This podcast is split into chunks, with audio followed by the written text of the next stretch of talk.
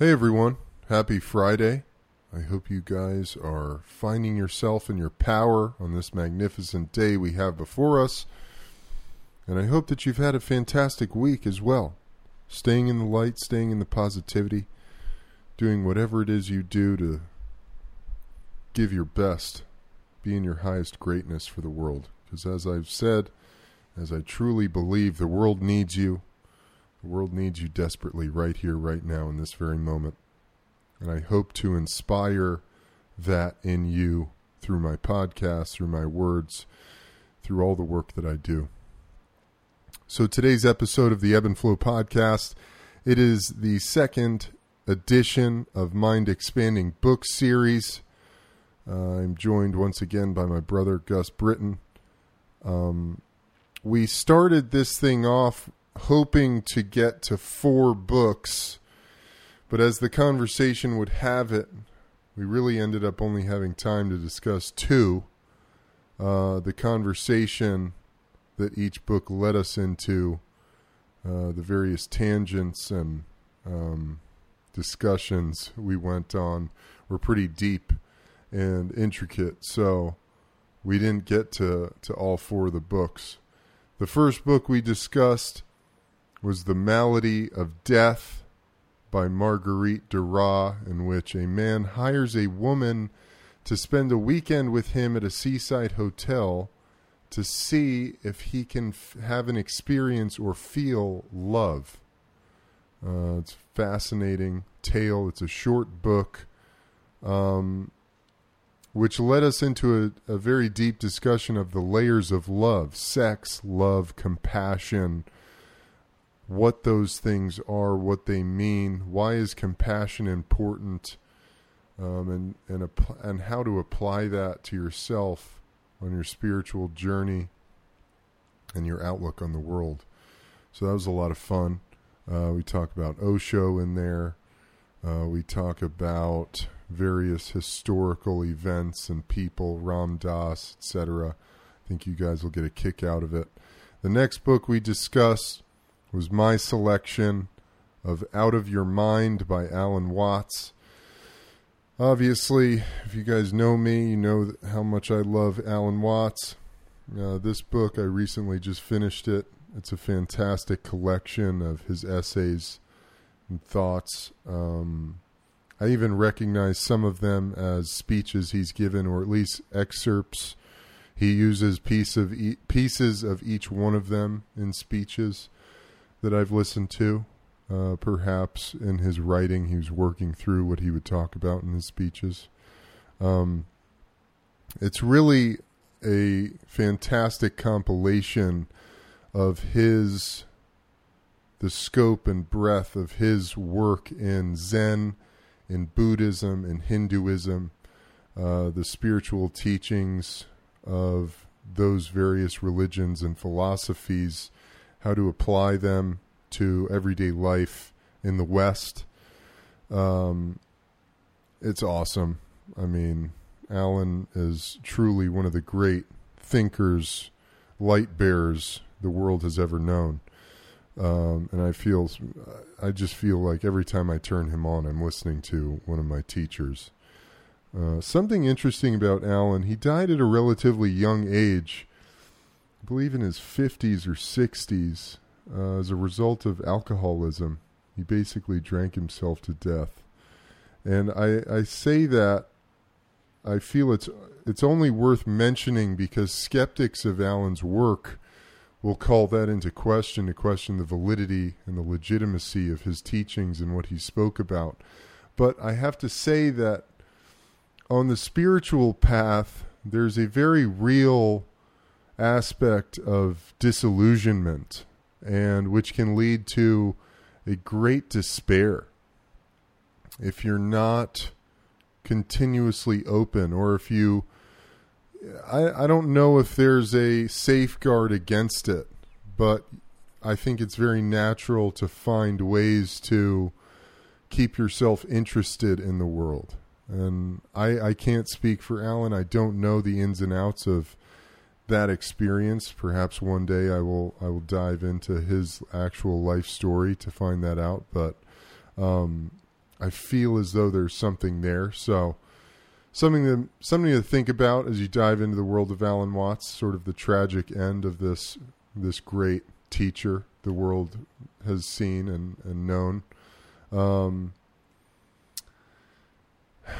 so that's about it. I think you guys will really enjoy this and get a lot out of it. I highly recommend both of these books to expand your perspective of the world.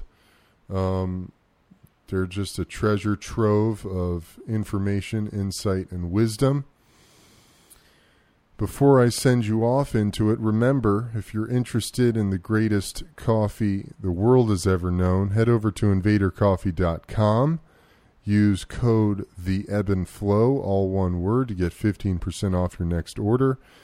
They've got the fuck shit up blend, the whiskey blend. They've got fantastic roasts and blends of coffee. I highly recommend it. It's low acidity. It's organic. It's veteran owned. Guys, I look forward to it every single day. It's awesome. So that's that. I hope you guys have a fantastic rest of your day, a fantastic weekend. As always, I greatly appreciate your ear and your support. If you have a minute and you love this podcast, be sure to rate, rate it and review it on Apple, on Spotify, wherever you listen to your podcasts. That's the greatest show of support you can give me, and I thank you so much. Lots of love to y'all. I'll see you on the flip side. Peace. You have unlocked the eternal link to internal source, the key of imagination, your admission, access to the enlightened dimension. A gateway at the junction of darkness and light, the place at which the chaos of our conditioned frame of mind give way to a life in constant flux, only to be mastered through vigilant discipline. Peaceful times may come, testing times may go. This is the Ebb and Flow.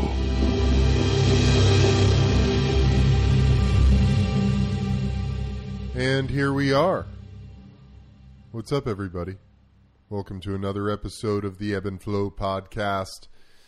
It's me, Eben Britton, your host, back in the saddle, baby. Today, I've had some uh, requests from a handful of you for another mind-expanding book episode. So today, more books for you.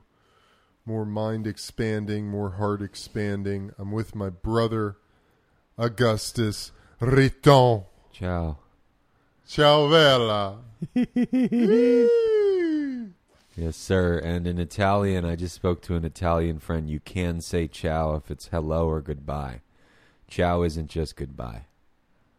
Yeah, that makes... Just I, so we know. I think I knew that. Did you know that? I knew that. I feel like people think it's goodbye. Hmm, interesting. I've seen it both. Ciao.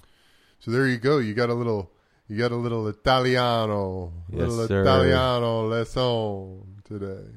So here we go. We've got some great books for you guys. I've just finished a couple, a couple fucking dope pieces of literature uh, that I'm excited to share with you. But first, Gus. Gus has a couple books as well. Gus is going to kick this thing off with a book that he chose called The Malady of Death. Yeah, The Malady of Death. You know, it's kind of nice to kick this off because this is fiction as far as I can tell. Um, and I know we're going to get sort of non-fictional as we go. So it's kind of, uh, I wasn't, I didn't know if this would be too big of a wild card. But, you know, I wanted to introduce your audience to this woman, Marguerite Duras, who wrote this book. She's a French author. She's dead now. I believe she was one of Henry Miller's favorite writers. Henry Miller, as we know, from particularly Tropic of Cancer. Henry Miller was very big on French, spoke French. He was an American. I think he was an expat for a while. Mm-hmm. Then he moved back to New York. But this Marguerite Duras, I think I learned about this from some Henry Miller interview, or he used to talk about Duras, and I'd always be like, who's this guy? And then you find, come to find out it's a woman. And I think this is the most stolen book I've ever owned. What do you mean?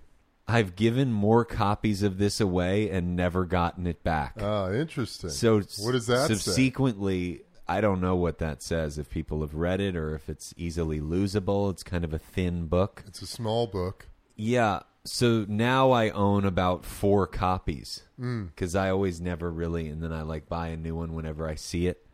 Um, so on the back it says, a man hires a woman to spend several weeks with him by the sea. The woman is no one in particular, a she, a quote, she, a warm, moist body with a beating heart, the enigma of other. Skilled in the mechanics of sex, he desires through her to penetrate a different mystery. He wants to learn to love. It isn't a matter of will, she tells him. Still, he wants to try. This beautifully wrought erotic novel is an extended haiku on the meaning of love. Perhaps a, quote, perhaps a sudden lapse in the logic of the universe, and of its absence, the malady of death. So, you know, I want to turn this into a film. This was turned into a film by a French person, I think, like maybe a decade or two ago. But it reads like a play. Okay. And she kind of gives you instructions. Like at the end of it, she the malady of death could be staged in the theater. And then she says, if I ever film this text, I'd want the weeping by the sea to be shot in such a way that the white turmoil of the waves is seen almost simultaneously with the man's face, et cetera, et cetera. Mm. So, you know, the atmosphere that she creates in this book of this kind of wayward sailor who is absent of love, and he invites this woman who is this kind of ghostly sort of apparition apparition you of can't, femininity femininity and intelligence, and mm. you can't tell if she's a prostitute or if he's kind of her prostitute. Interesting. So the tables keep turning. And maybe this is interesting to me because yesterday I was listening to this talk by Osho, and he was talking about the difference between compassion and love, or the different layers. Mm. And he was saying that compassion is the deepest form of love. Mm. So there's kind of like three layers of love, or three layers of the love experience. At least this is what I got from the talk. And there's sex, which is the least deep layer. That's like the most primal, primitive form of love. Sure. But also the least fulfilling. Mm. It's the least fulfilling form of love. Okay. Yeah. And then there's love. Well, let's say connection, because we do say love. So sex is like the least fulfilling form of connection. Uh-huh. And then he goes to love, which is a bit deeper. And then he says the deepest is compassion, mm. which I thought was in, which I think is interesting. Mm. Um, and he says compassion is all inclusive, and we're deviating from the book, but there isn't really much to talk about the book other than it can be this kind of springboard, at least for this beginning uh, of our, of a love topic and compassion topic. But he talks about how compassion is all inclusive, and it has to include even the people that you think you hate. Mm. So he talks about this guy that goes and meets Bo- uh, Bodhidharma. He's always talking about this person, Bodhidharma, or uh-huh. Buddha. You know, he talks yeah, about yeah. Buddha a lot, but I think he says this guy Bodhidharma, and one of his uh, people comes up to him. He's like, and the guy's like, "Hey, man, I've figured it all out. I've, I've, I'm compassionate for the world, and the universe. I'm compassionate for rocks, animals, the whole thing. But I just don't really like my neighbor. Can I just not be compassionate for him?" And Bodhidharma says, no, I mean, that's not, quit. Stop meditating. That's not it. If you can't love the person that you, or you, no, excuse me, if you can't have compassion for the person that you believe you hate, then it's not real. Mm. So I think that aligns, Ebb, with our political climate. you know, particularly with the thing, I, I was kind of, I was interested and sort of unnerved and curious at when the president got COVID and people wanted him to die. And I just thought, see, that's not going to work. Yeah. You know, if we're really trying to transcend. Yeah. But see, now let me ask you this question. Say you have somebody like Adolf Hitler who is doing these horrible things. And I was listening to that Ram Dass talk you sent me about being a healthy or conscientious antagonist in a way. Mm. How do we be peaceful? Uh, what did he say? Well, peaceful he antagonists was... in a way, so we can have our feelings. Yeah. And be like, that's not okay behavior. Yeah. But I'm not going to skin you for it. But I need to express that that behavior isn't loving behavior. Well, he was coming from... There's a few really interesting things in that talk that you're talking about from Ram Dass. He, um, because in that he's talking about when he went to visit uh, one of these concentration camps, yeah, in Germany, mm-hmm. and his experience being there as a, you know, he was raised Jewish. Mm-hmm. You know, it didn't really, I obviously Ram didn't really identify as Jewish throughout his life. He sort of shed the the veil of, of religion as he progressed on his spiritual path. But he talked about how he was basically, he, he felt like he couldn't breathe at those concentration camps because he could feel all the horror that had gone down there. And he wasn't sure what he would experience through that. And, you know, he was really struck by the energy and the pain and um, all of that. And the compassionate antagonist idea comes from this, this way of looking at things where, I mean, let's put Hitler in his own category for a moment because that's sort of difficult. Although you would say, I, I guarantee you Osho or Ram Dass would say, at the end of the day, you come to a place where you find some, you, you're, you're seeking out a place in yourself where you have compassion for an, an unfathomable evil like Hitler. Mm. You know, because I don't think they would say, well, no, Hitler's over there. Yeah, yeah. You know, as sort of perplexing and mind-boggling as that is to someone who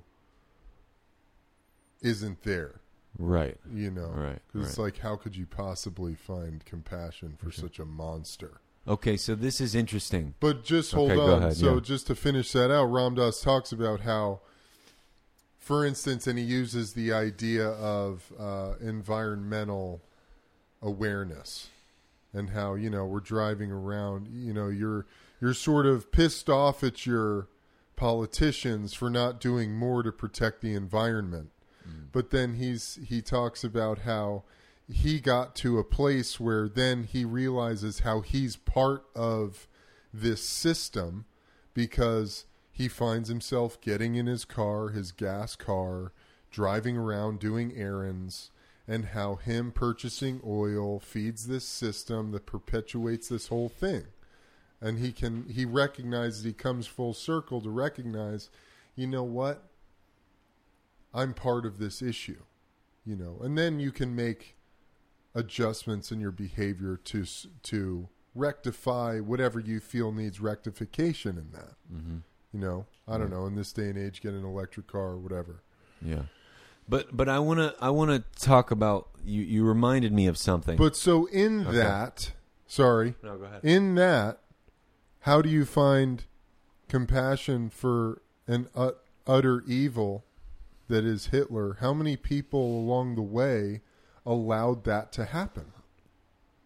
Mm-hmm. Sure, it might have been Hitler's grand composition to create the Holocaust, to do to enact the Holocaust, but how many people along the way were part of that coming to fruition? You know? Yeah. Yeah. Well, I don't so know. something I, don't know I would if that say answers the question. No, that, I mean, I, I think it's uh, it's too vast to just answer it mm. immediately. I mean, we could just say answer it, have compassion or don't have compassion. But now, but that, but you reminded me of. So why is it important to find the compassion then? Mm. So my thought is because if you don't, then it never ends. The lack yeah. of compassion kind of splinters and webs ad infinitum. And Hitler's the cliche example, but I'm sure we can think of people in our lives that we've met that have done things to people that we love. Maybe we've never met the perpetrator. Maybe we have met the perpetrator, blah, blah, blah, that we would love to kill or do harm or do some sort of justice to that perpetrator. Mm. Now let's think. We can't get to that perpetrator. Mm. So now who does it start hurting? Mm-hmm. It start hurt, starts hurting us. Yeah.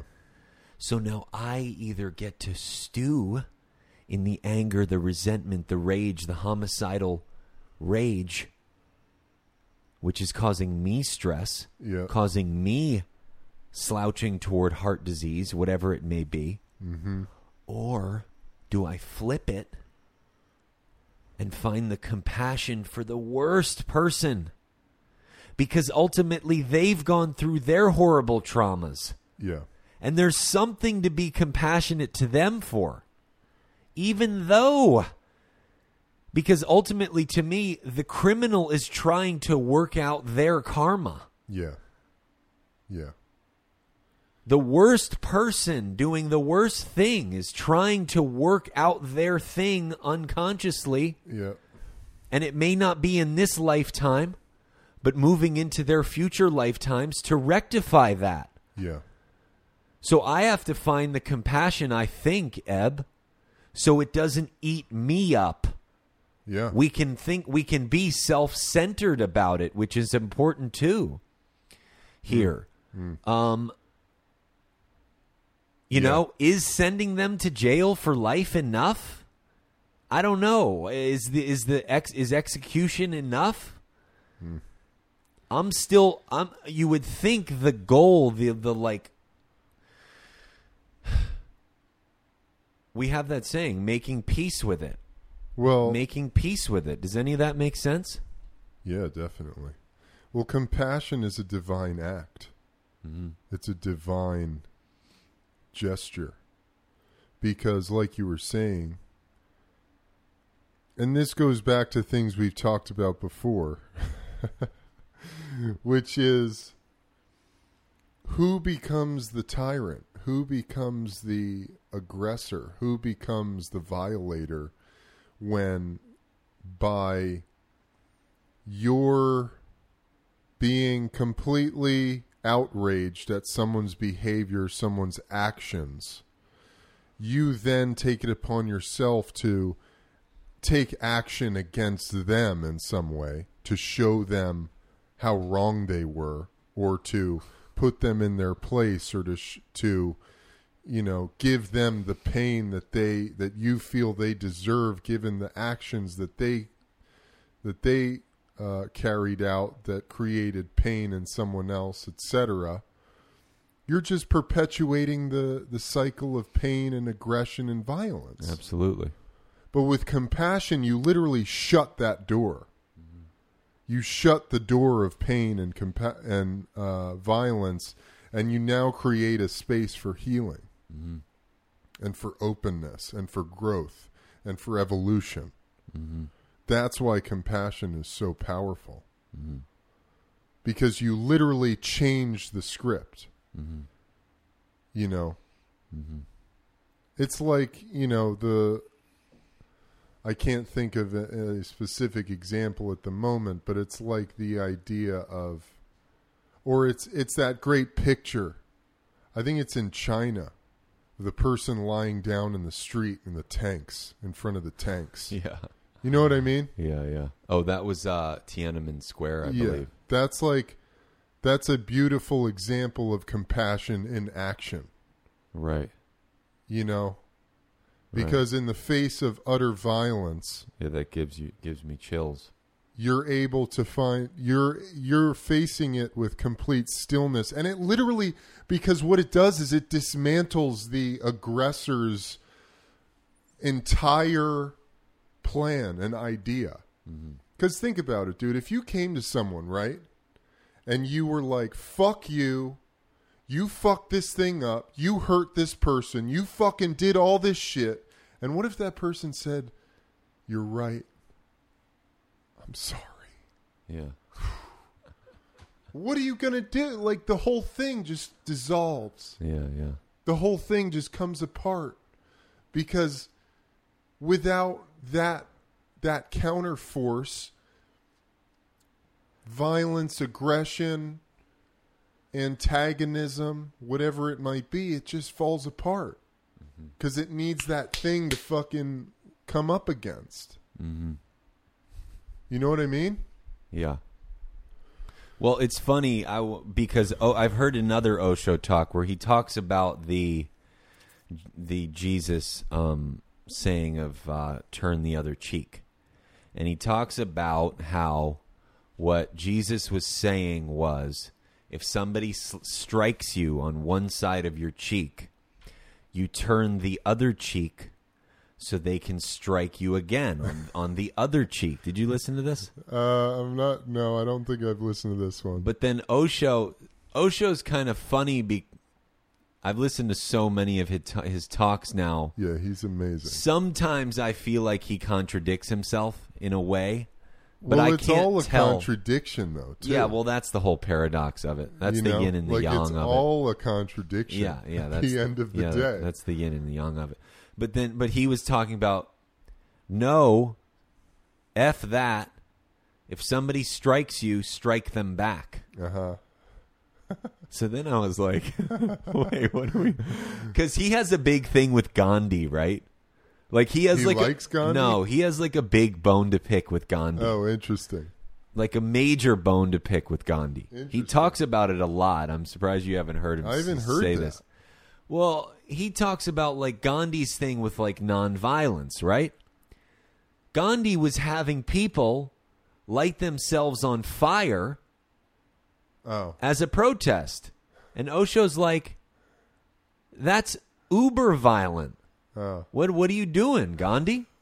Or Gandhi's having having his disciples or, or his followers fast in protest for months until they drop dead. So Osho's like, that's not okay. That's violent. That's yeah. not nonviolent. So I don't know. It's an interesting... You know, it's an interesting thing, Eb, because we were also talking about how you had the dream of being the warrior, too. Mm-hmm. Yeah. So, like, what is the line well, between fucking shit up and honoring that? Well, it's the Bhagavad Gita. But then Gita. Also being here. That goes to the Bhagavad Gita. Uh-huh. That's the whole premise of the story. Mm-hmm.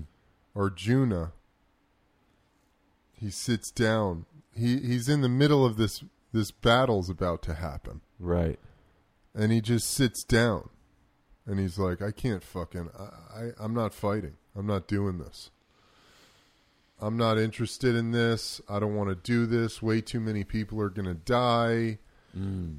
This is just this is not I'm not interested in, in doing this. I've, I'm over this.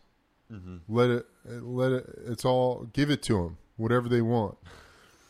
And Krishna, who's his, basically his, his charioteer, emerges as Krishna. And Krishna is the god of gods mm-hmm. in Hinduism. He's the supreme god. And, uh, Krishna goes, no, brother. It's time to pick up the sword. because that's what this life is about. Mm-hmm. Like, in the physical dimension, this is part of the deal. Yeah, yeah. It's good versus evil. It's darkness versus light. When you have to pick up the sword and go to battle, that's what you do, and have no fear of death. Because just as you change clothes, your soul will ch- will change bodies. Mm-hmm. And this is part of the story right here, right now. Yeah. You have to pick up your sword because this is your destiny. Yeah. Yeah, that's chilling too. And I think that's, you know, that's part of the human experience, man. Mm-hmm. You know, and part of this process, like we'll get into it in Right Use of Will too. Yeah. As we've gone so far down this rabbit hole of existence, uh-huh. there's so much karma and dharma at play at this point. Like, souls are just coming in and out of this world to rectify karma and to rectify the alignment of energy in the universe. Mm-hmm. You know what I mean? And how we do that in the physical realm, you know, anger is a gift. I've really been on this thing, man, because I've had a lot of fucking anger and rage come up, a lot of fire. Anger's a gift, dude. Oh, yeah. Absolutely. Nature uses fire. Mm-hmm. If we take anger as fire, mm-hmm. nature uses fire to fucking level entire fields, to level forests, mm-hmm. to clean it out, to start over. It's interesting you equate anger with fire. It is. It is, though. That's it's true. not It's not yeah. water. Well, there it's could not be anger cool. with water. But it is an interesting, yeah, it is. But no, so, it does get you hot. No, I know what you're saying. I, just, I thought that was a, an interesting metaphor. Yeah. Anger is a gift, and it's about yeah. using it, being able to use it consciously. Yeah. Can well, you use it consciously? Yeah, I was getting chills there because that's just such a really beautiful. And I haven't read the whole Bhagavad Gita that's yet, one of but my, I mean that's but that's a that's a beautiful metaphor. And I don't know if the listeners will take that as, well, I'm not on a battlefield holding a sword or holding a gun, so how does that relate to me? That's really like where, that's that midpoint of your conscious decision. Do I do this or do that? And I would imagine sometimes it does require sitting, but, you know, that's such an interesting metaphor for the awakening of consciousness. And maybe it's interesting to me because I feel like I'm exactly in that point of the Arjuna. Um, and here's the interesting thing about Krishna, who tells Arjuna, dude, it's time to go to battle. Uh-huh. He, in Hinduism, he is the god of compassion, tenderness, and love. That's amazing. Wow. Wow. We're right on it. That's so and funny. That, again, goes back to the ultimate contradictions of the human experience. That's so funny. You know? That's so funny. How interesting is that? We were talking about that, and he ends up being the god. Of course. Goddess? Yes. God. God of compassion. Yeah, but I think that's that awakening point where you're having that kind of existential struggle, existential and spiritual struggle of, how do I participate here? Yeah. How do I do this?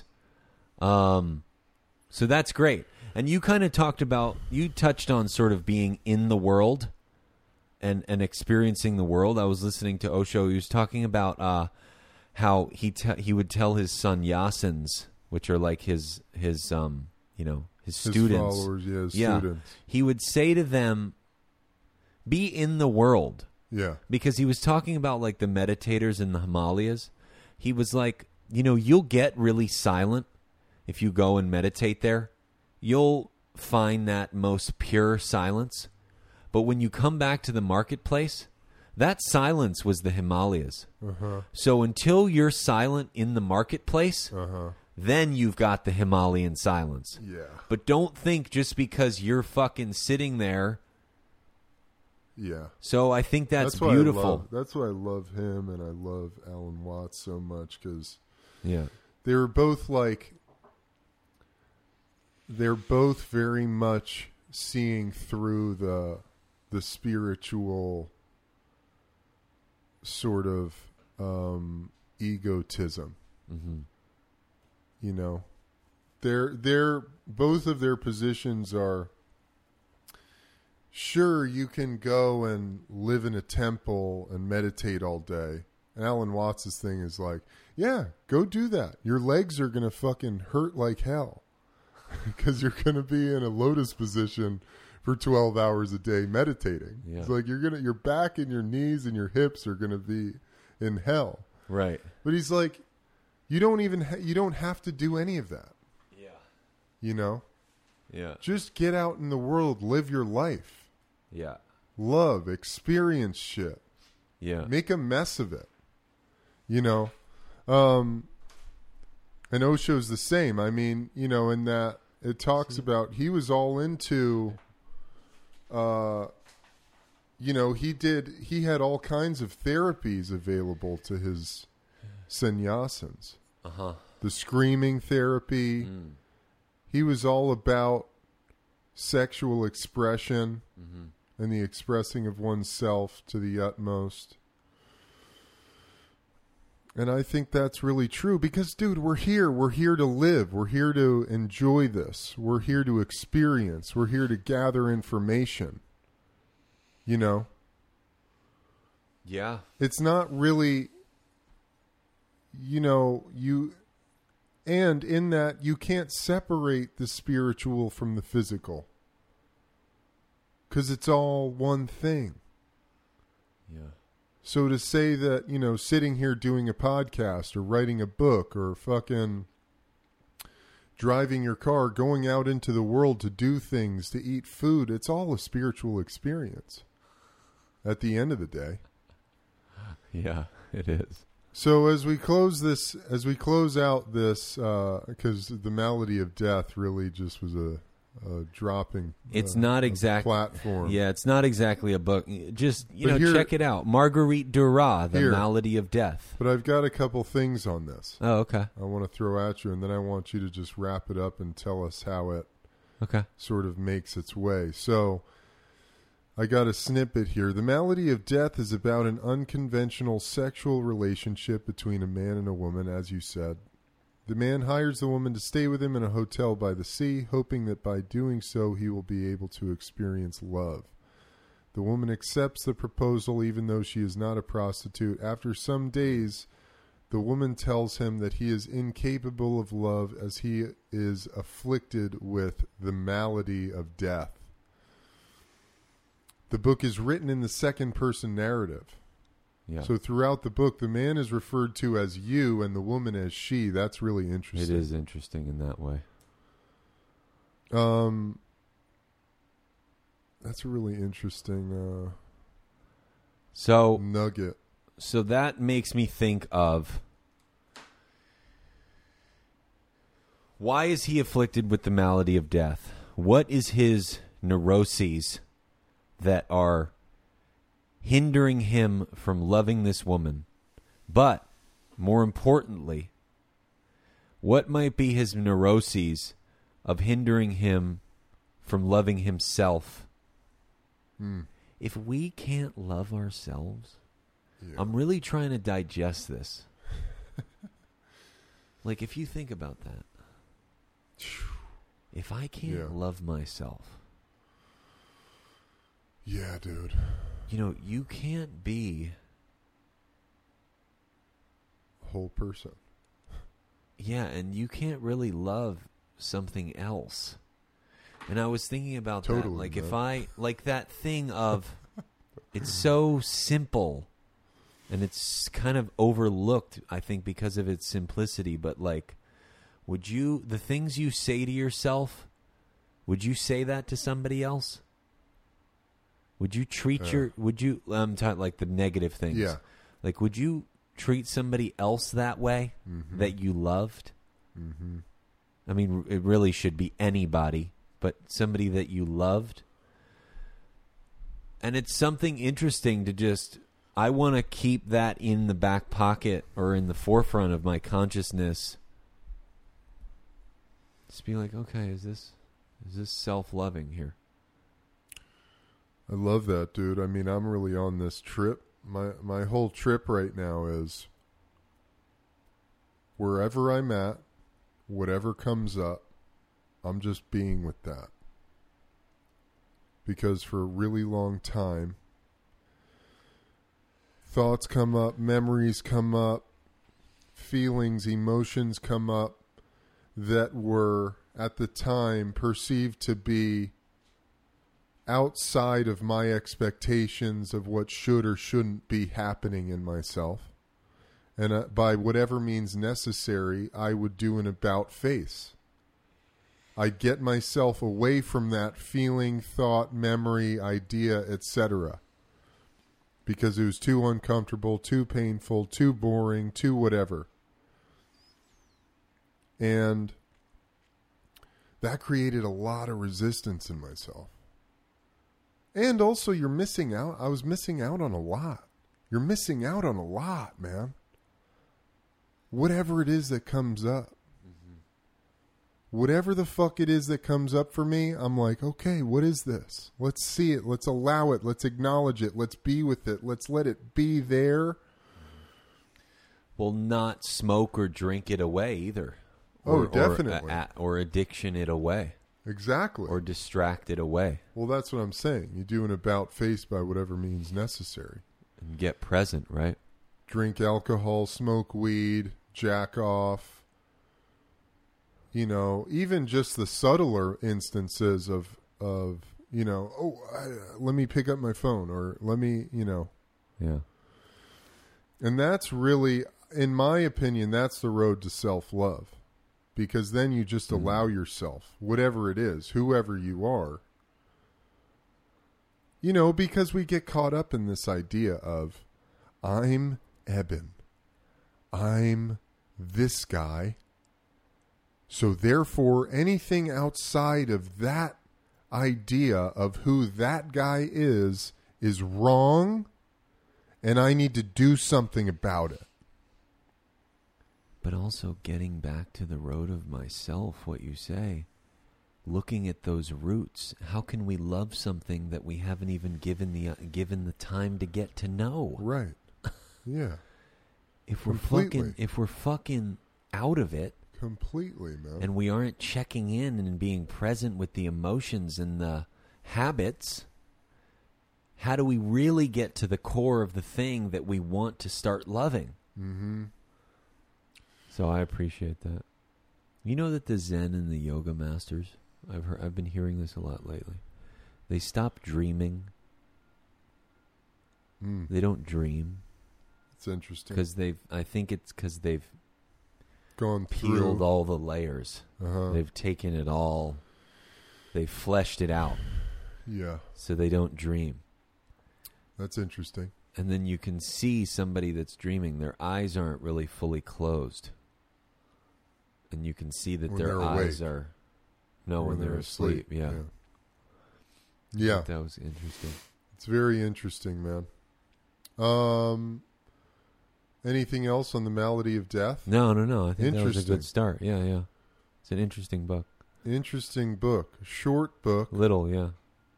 Check it out. So our next book, I mean, really just a fucking smoker from from beginning to end. Out of Your Mind, Tricksters, Interdependence, and the Cosmic Game of Hide and Seek by Alan Watts. I mean, Alan Watts is honestly my all-time favorite teacher, speaker, Uh, philosopher, and this book is so this book is really a collection of essays that he's written, and even, you know, a lot of these essays are, you can hear them as talks actually, or at least pieces of them as talks. And this book basically, it spans from, he talks about Zen, he talks about Buddhism, he talks about Hinduism, um, I've said this, I said this to a, a buddy who asked me about this book recently because I posted it on Instagram. Um, and I described Alan Watts as having a profound ability to cut through the nonsense of life to the purest essence of this happening, this true experience that we call being a human. Um, and I'm just going to flip and, and snag something. Have you read this? Uh-uh. No. Not yet. I will. You know, he's just... You know, he talks about... It's Hindu cosmology... Well, why does he call it Out of Your Mind? Why is the title Out of Your Mind? Well, in order to come to your senses, Alan Watts often said you sometimes need to go out of your mind. Huh. Perhaps more than any other teacher in the West, this celebrated author, former Anglican priest, that's how he started. That's so funny. And self-described spiritual entertainer. Was responsible for igniting the passion of countless wisdom seekers to the spiritual and philosophical delights of India, China, and Japan. With Out of Your Mind, you are invited to immerse yourself in six of this legendary thinker's most engaging teachings on how to break through the limits of the rational mind and expand your awareness and appreciation for the great game unfolding all around us. Mm. So here's a little, here's a little snip. When Hindu and Buddhist philosophers speak of detachment, it just means going with this whole thing and not resisting change. And if you do that, you can afford to go with it. You can afford to get mixed up in life and fall in love and get involved with all sorts of things. You can afford it if you know it's an illusion. This is where this word Maya is crucial. Yes, Maya means illusion. But it also means magic, art, delineation, and measurement. Our English word matter and material are related to Maya. But when we say material today, we think of something very real, not illusory at all. Well, measurement is certainly an illusion because you don't find inches lying around. You can't pick up an inch. Inches and pounds and dollars and hours are actually imaginary. Just like the self. The real self isn't material. It doesn't matter. That is, it doesn't exist for any purpose. It doesn't need to exist for any purpose. What purpose would it exist for? So the most important thing in the universe is the one thing that doesn't matter. The one thing that's totally and completely useless and that nobody can find. You know, and that's really...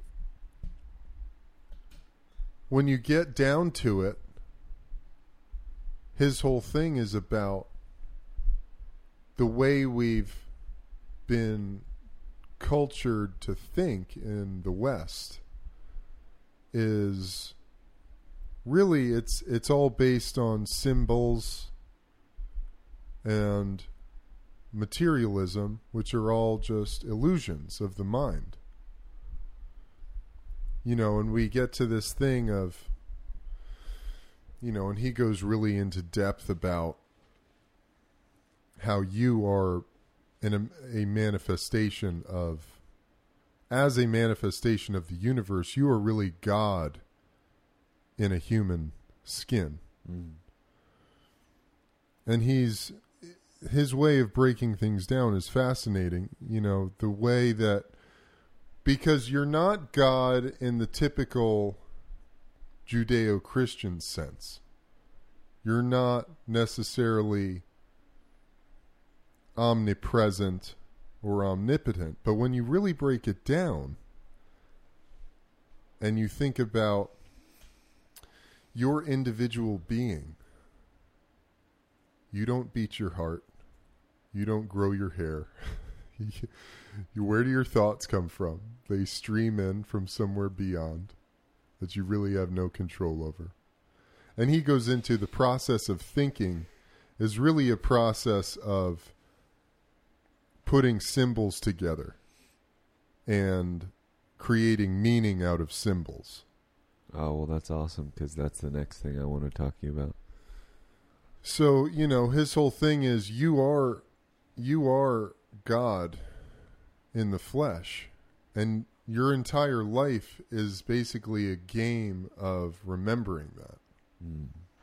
Because if you were the creator of all things, what would God do? God would fucking go and experience all the shit. And how would he experience it? How would he or she it experience it all? Mm. Through this. It's funny. And today I was listening to one of his talks, and he's talking about the brain. And he was saying how the brain is is so far beyond any computer that's ever been constructed. In fact, the brain is the most complex and intricate manifestation in the entire universe. Yeah. Because it's just, it's incomprehensible. Neurologists don't even understand how it works. Yeah. Literally, scientists who study the brain have no fucking idea what, what it even does. Yeah. How it operates. Right. Like, when you look through your eyes, we take it for granted that we see. You just open your eyes and you, a world appears before it's you. Profound, yeah. We take that for granted. Yeah. You know, he was talking about how babies, because it's like, there's the, there's duality and non-duality. Uh-huh. And, you know, he never really says, like, this is the truth. Uh-huh. Although in this talk, I was, I've just been listening to his shit on repeat lately. He's got thousands, hundreds, if not thousands of hours of talks. Um, and he was talking about how he was saying, you know, I'm not like, I'm not here to tell you what to believe or what's true. I'm here, what I'm telling you is that it's it's like me telling you, if you stick your hand in the fire, you're going to get burned. That's sort of the reality of this. Uh-huh. You can choose not to stick your hand in the fire. But it's just sort of the, he's he's he likes to break down the nature of the universe. And so it goes to, for instance, our talk about masculinity. And I feel like in this day and age, we're really doing our damnedest to innovate and invent our way out of having to have masculinity in right. the world. Uh-huh. We're really doing our damnedest. But the truth of the matter is, you can't have femininity without masculinity. Yeah, for sure. You can't have light without darkness. Right. You can't have pain without pleasure. You can't have mountains without the earth. You know? And so no matter how hard we try to escape this shit, these are just metaphysical truths of the universe, of the nature of the universe, the laws of how this thing fucking functions, the supreme reality behind all things. Mm. Mm-hmm. So he talks about babies. There's a per- there's a certain point when babies... Because babies come into the world and they don't know that they're not everything. But this thing happens as they're as they begin to develop, where then all of a sudden they start pointing at things and going, da, da. And he's like, American fathers love to say that uh, dad, dada is the first word out of every baby's mouth. But he's really like, babies are saying that, right? That. Because they're starting to recognize that there's things outside of themselves. But up until that moment, they are coming into this world as if it's all one thing. Right. So, for instance, a baby pointing at the moon at first doesn't know that they're separate from the moon. Uh-huh. And he goes into how, you know, he goes deeper into the omnipotence of self, is that the sun doesn't shine until you open your eyes to look at it and see the rays come down. Right. you know. The air doesn't blow until you feel it against your skin. A sound doesn't happen until it reverberates against your eardrum. Uh-huh. You know what I mean? Yeah. Absolutely. Um. So I'm just, I, I'm, this book is a great place to start if you're interested in getting into Alan Watts. He's a profound thinker. Um, really, I think he's one of the great light bearers of all time. Uh, just how he breaks down. He has a beautiful way of breaking down religion and bringing it into a spiritual context, uh, bringing it really to a point where it's made available for you to get an understanding of it. And he puts it into a context that's really fascinating. You know, and it's all this stuff that we're talking about, you know. It's like this idea he talks about how when Lucifer was kicked out of the heavens, he said up until that moment, God had armed all the angels and had created, given all of them weapons. Like it talks about this in the Bible, this moment when Lucifer was kicked out of heaven and sent down to hell. And he's like, who was really looking for a fight? Lucifer or God? Uh-huh. You know? Like, you see, God spent all this time arming all the angels and creating all these rules around what it what you had to do to stay in heaven. And therefore, he was asking for a fight. He was asking for opposition. Right. You know what I mean?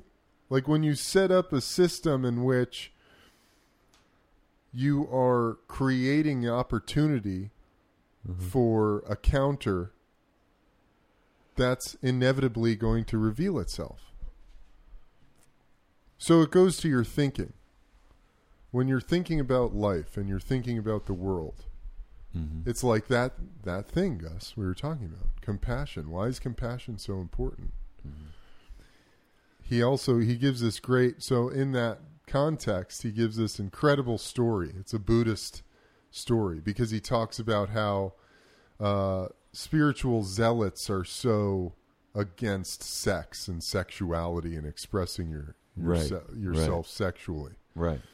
And he gives this great, it's either Zen or Buddhist uh, little story where he's like two monks, two monks were uh, walking along a river and it started, a dam collapsed, uh-huh. and the fjord was flooded. And there was a woman, a helpless woman on the bank, and one of the monks picked her up. Uh, he carried her. He picked her up and carried her to safety with the other monk, and then set her down and let her go on her way, and they went on their way. And the other monk, they, they start walking for a little bit further, and the other monk goes, hey, um... you totally broke one of our monastic laws. Uh-huh. You touched, and the monk goes, what do you mean? He's like, well, you touched that woman and carried her. You're not allowed to do that. And the monk goes, well, I put her down. You've been carrying her this whole way. Ooh, I think I heard that one. And I was like, that's, Good. and that's the, th- that's that thing, dude. Yeah. Ocean. You know, and it goes to, so it's like if you're, whatever it is that you're carrying around, if you're angry at someone, if you hate someone, yeah, you're literally, the only one that that's affecting is you. Yeah. Can you put it down? Yeah. Osho was talking about that the other day, the so-called saints in India. He said so-called, not me, but he said the so-called saints in India that reject sex. Uh-huh. He said all they do is talk about sex. Yeah, exactly. Exactly. So you're fixated on this thing. So then your whole yeah. life becomes about opposing this thing. Yeah, and I, I've heard Watts talk about, um, in terms on the subject of flowing, the kind of Buddhist philosophy, Buddhist feeling of uh, flowing with the world. He talks a lot about how, about feedback and vibration. Yeah.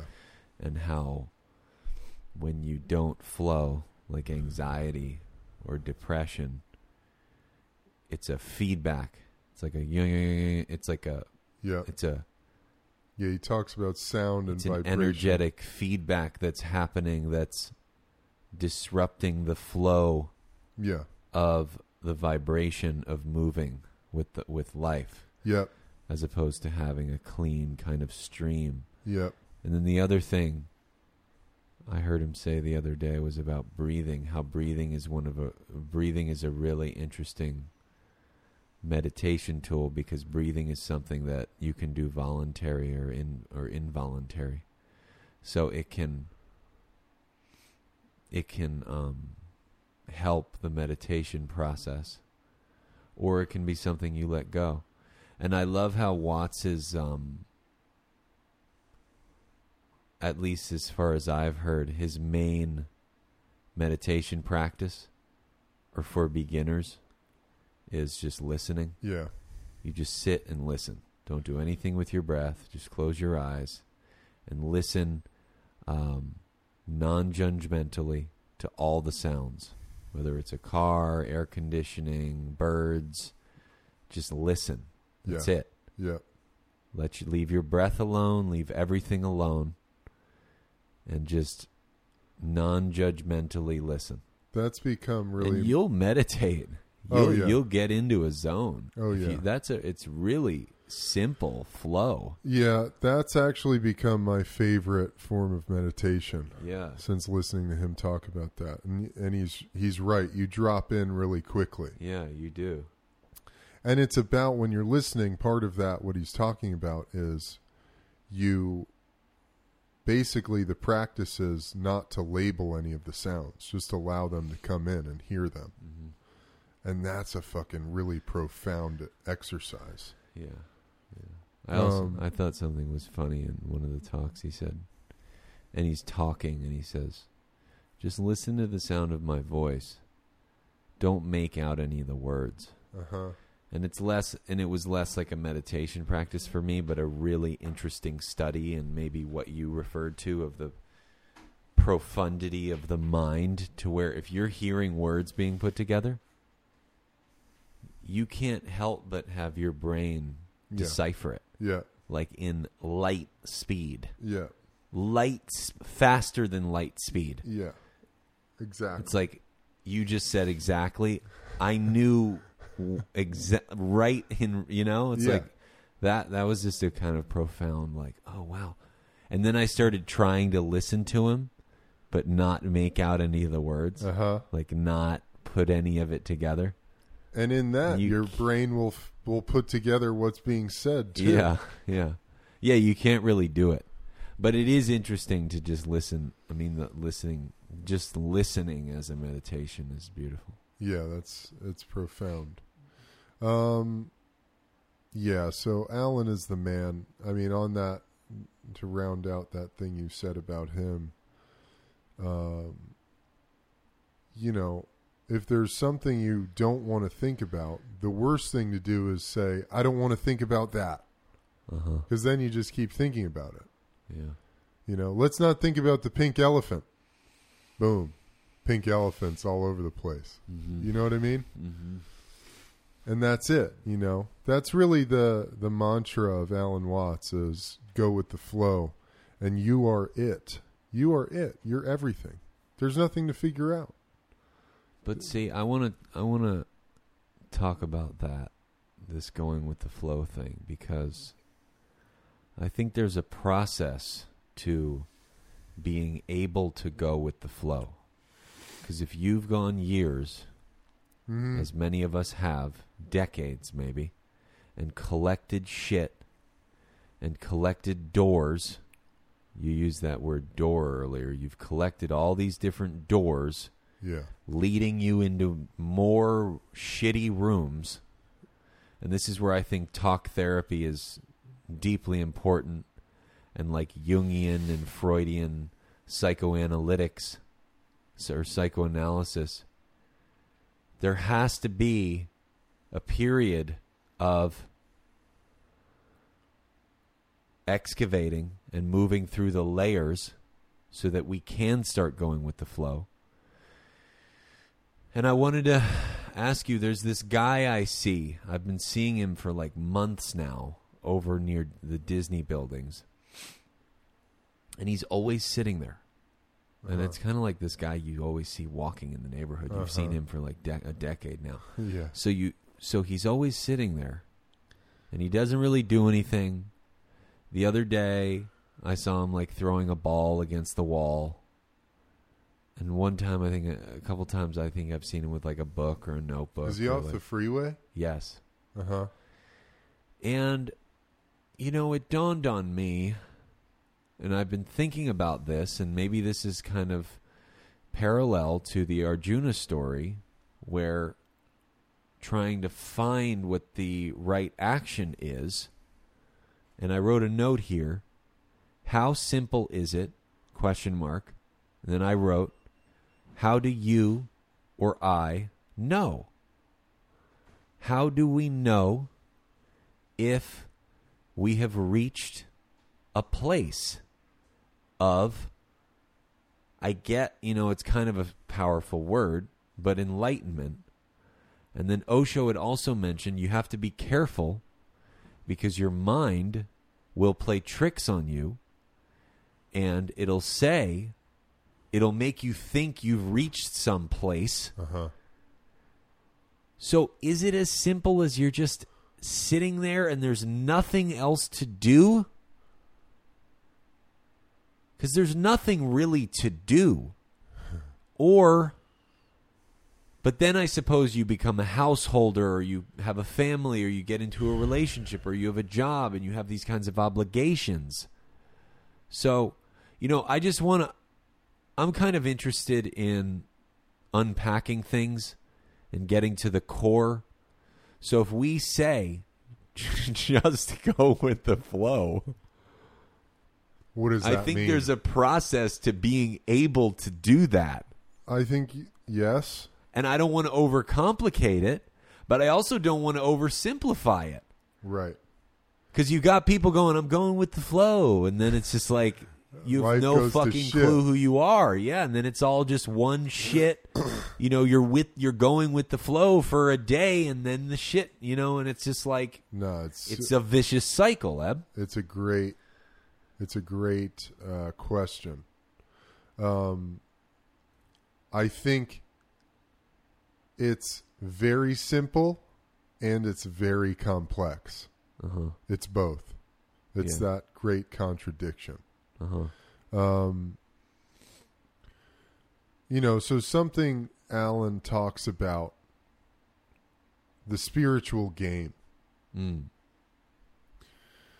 So you start this process, right? You start on this process and you say, I'm going to go into the arts, music, literature. I'm going to, I know there's an answer in there.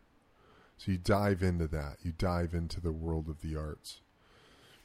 You spend years in that. You become an expert in it. You become a master in it. You go, you know, eh, no, there's nothing really here. I don't know. It's just not really here. So then next thing you do, you go, you dive into the world of psychotherapy.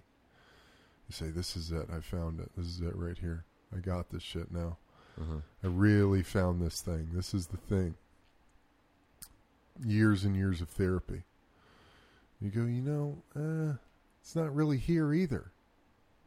So then finally you get to spirituality, you get to God, you get to religion, you dive into that, you dive headfirst into Buddhism and Hinduism, Eastern philosophy, and even, you know, Christian mysticism, Judeo-mysticism, et cetera. You dive in, all of it, man. You get it all in.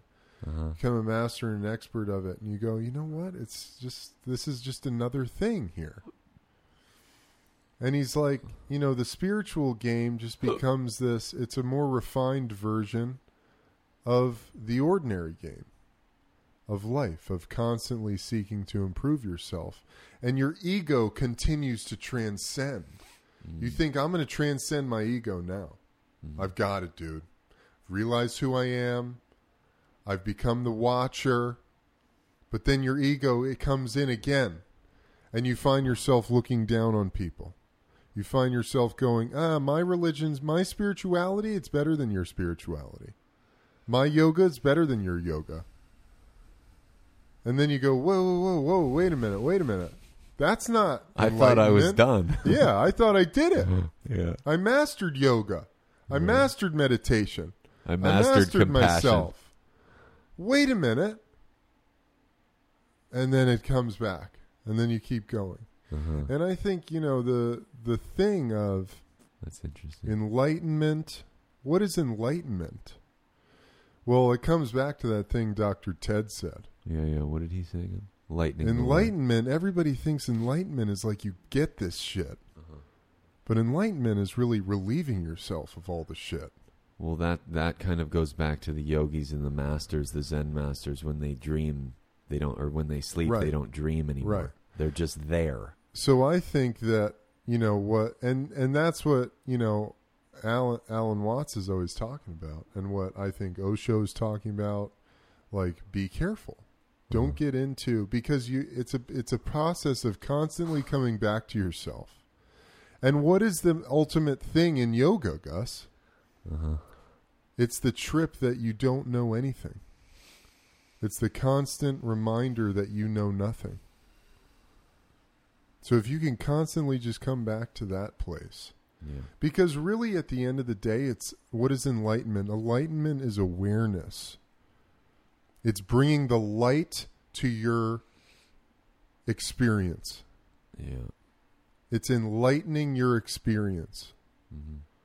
So when I'm sitting here and we're doing this podcast, I'm not fucking out there.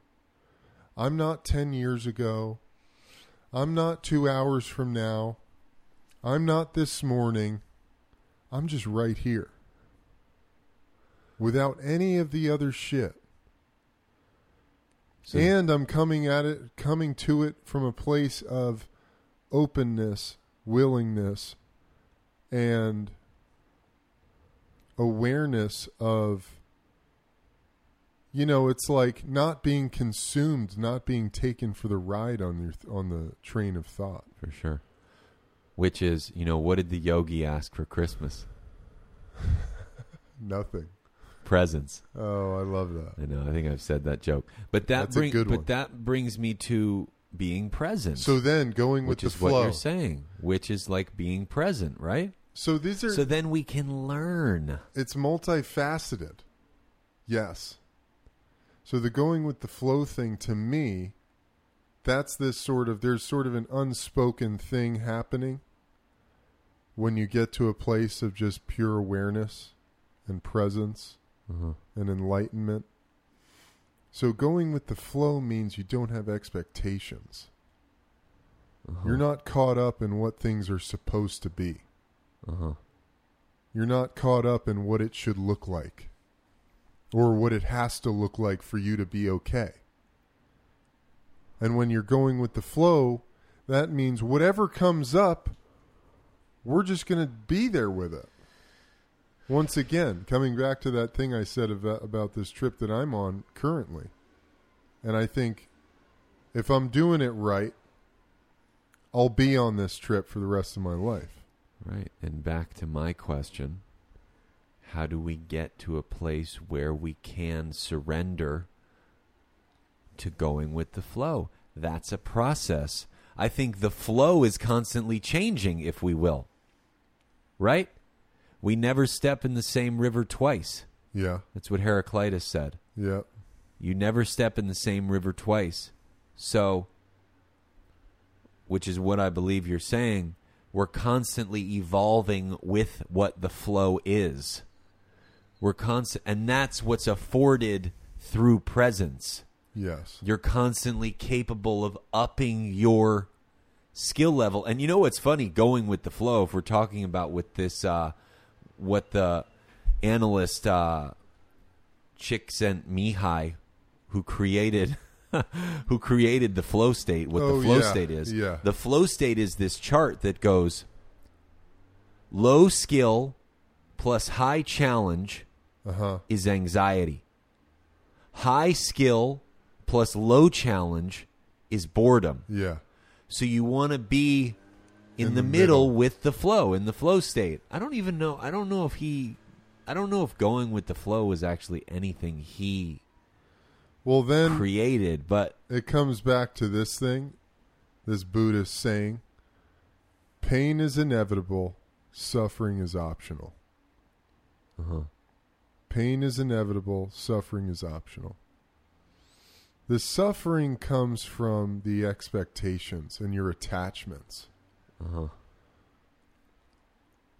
Because you can break your leg and experience the pain in the moment of that, but you don't have to suffer for months and months and months on, on your broken leg. Uh-huh. You know what I mean? Yeah.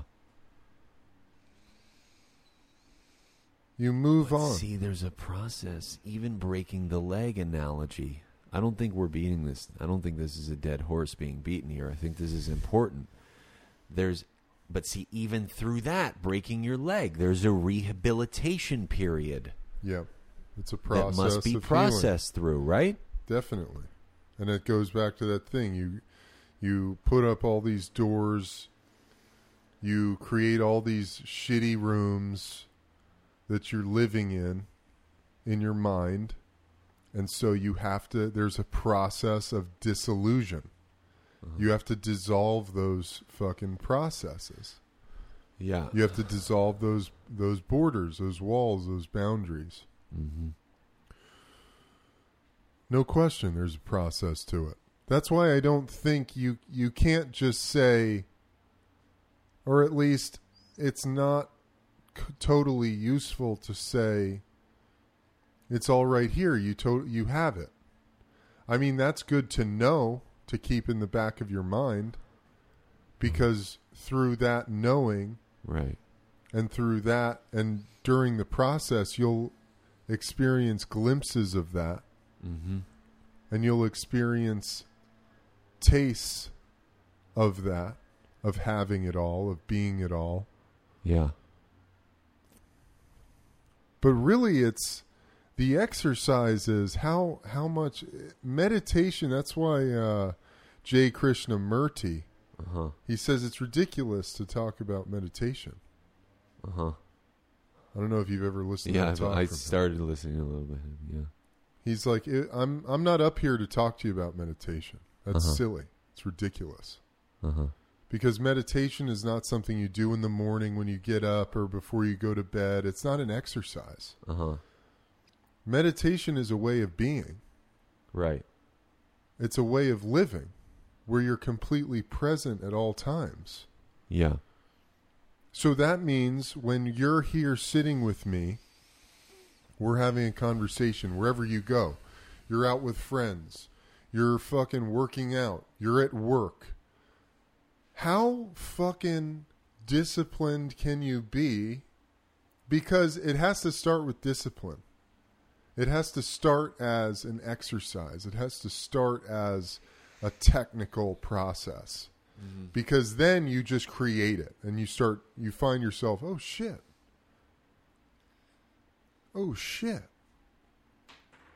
Today has been an eternity because I've just been in this moment the entire time. I haven't been anywhere else. So yeah. Sitting here with you, if my mind flies out there to some other thing, can I bring myself back here to sit here with you and talk with you? Yeah. That's that's what that's the goal, I guess, if you if you can if you want to put terms around it. Mm-hmm. Well, Krishnamurti is talking about meditation, but he's not talking about it as the layman knows it. Yeah. I would assume. Hold on. Should we? I'm going to just pause this because I've got the, the gardeners are about to come in and blow. Okay. I've got to pee too. Okay. So we'll take a quick break. We went really deep there. We went a lot deeper than I thought we would go. We had two other books. We had two other books to cover, but that was pretty dense. I mean, we hit The Malady of Death, really interesting. Check that book out, which led us into the different levels of love, sex, love, and compassion. Why is compassion important? Talked a lot about Osho, spirituality, enlightenment, awareness, consciousness. We dove into Out of Your Mind by Alan Watts, another great one. Highly recommend it. Alan's overall philosophy, why he's important, what's interesting about him, and the spiritual process. So we had two other books, Right Use of Will, and what was the book, Gus? This Umberto Eco book about semiotics. You talked about Watson's symbols and signs, so that would have been interesting, but I think we could talk about that. We could do that as a preface to the Right Use of Will one. It's a, it's a book about interpretation and over-interpretation, mm. which I feel like is up our alley in terms of creating theories or philosophies around what we're learning about, about all this kind of esoterica. Uh-huh. Um, so that could, you know, that, that was the other one, but that's, you know, that's kind of a lot to get into. Well, a big part of Alan Watts on that vein, to close this thing out, is dissolving those thought patterns so that you have a clearer view of the world. So you're not no longer living your life through the, the lens of illusion. You're living your life through a clear lens of truth and and what is real, what is re- what is the ultimate reality, which I think is something we're all striving for, whether we know it or not. You want to see the truth of the world.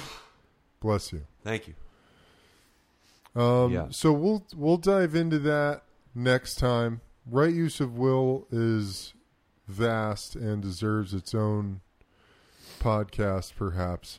Uh, and we'll get that rolling. We'll get that out there.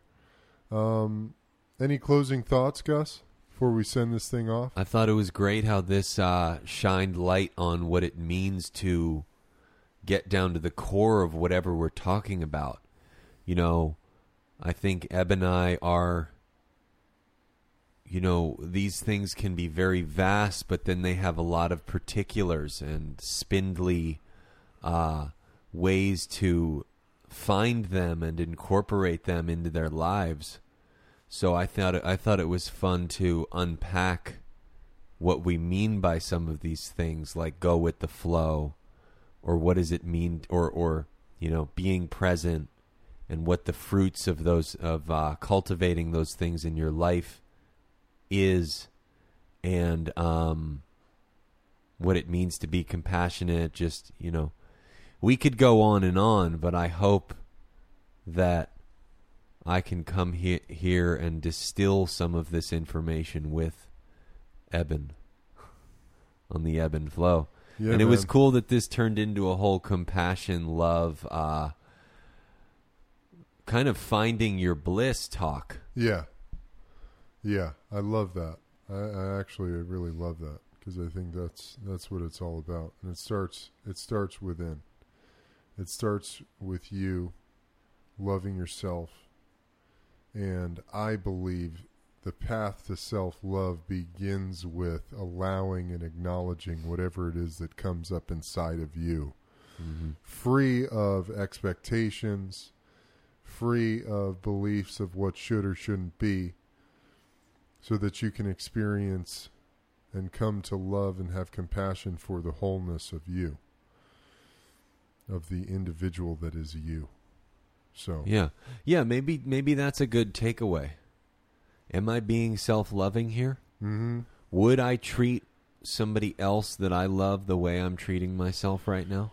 Yeah, no, it's really interesting you say that. I mean, I used to be incredibly hard on myself, mm-hmm. you know. During my football career, I'd be watching film, and I had a number of coaches say to me, like, yeah, you don't have to be so hard on yourself. You know, I was always harder on myself than anyone else. Yeah. Any other, than any coach could be on me.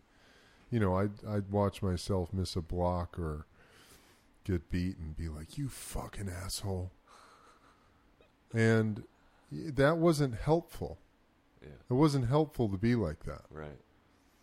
It would have been much more helpful for me to acknowledge defeat, allow it to, to be there, because I got to this place where I couldn't allow myself to be defeated. And then, of course, I, I ended up going on this perpetual string of defeat in my football career where I lost confidence in myself. Uh-huh. That led to a complete loss of confidence. So it would have been much more helpful for me to acknowledge defeat, allow it to have happened, and learn from it. Yeah. What do you learn from it? Because that's the only way we heal. That's the only way we grow. That's the only way we evolve. That's the only way we get better. Yeah. Which you are doing now, though. Well, definitely. But it took me to completely decimate myself physically, emotionally, spiritually during my football career, have to come back to basically ground zero of me to start on this process of finding self-love. Which I think is necessary. I think so. And it goes to that process. What is the process? Mm-hmm. Obliterate all those rooms that you've put up in yourself. Right. Start, start looking at the doors.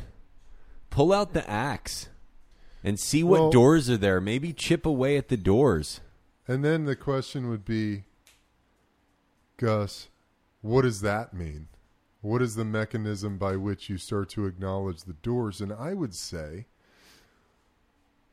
become aware or become, get to a place where you can see and become aware of when you feel triggered mm-hmm. in anger, in hate, in violence, in something, something, because it happens all the time.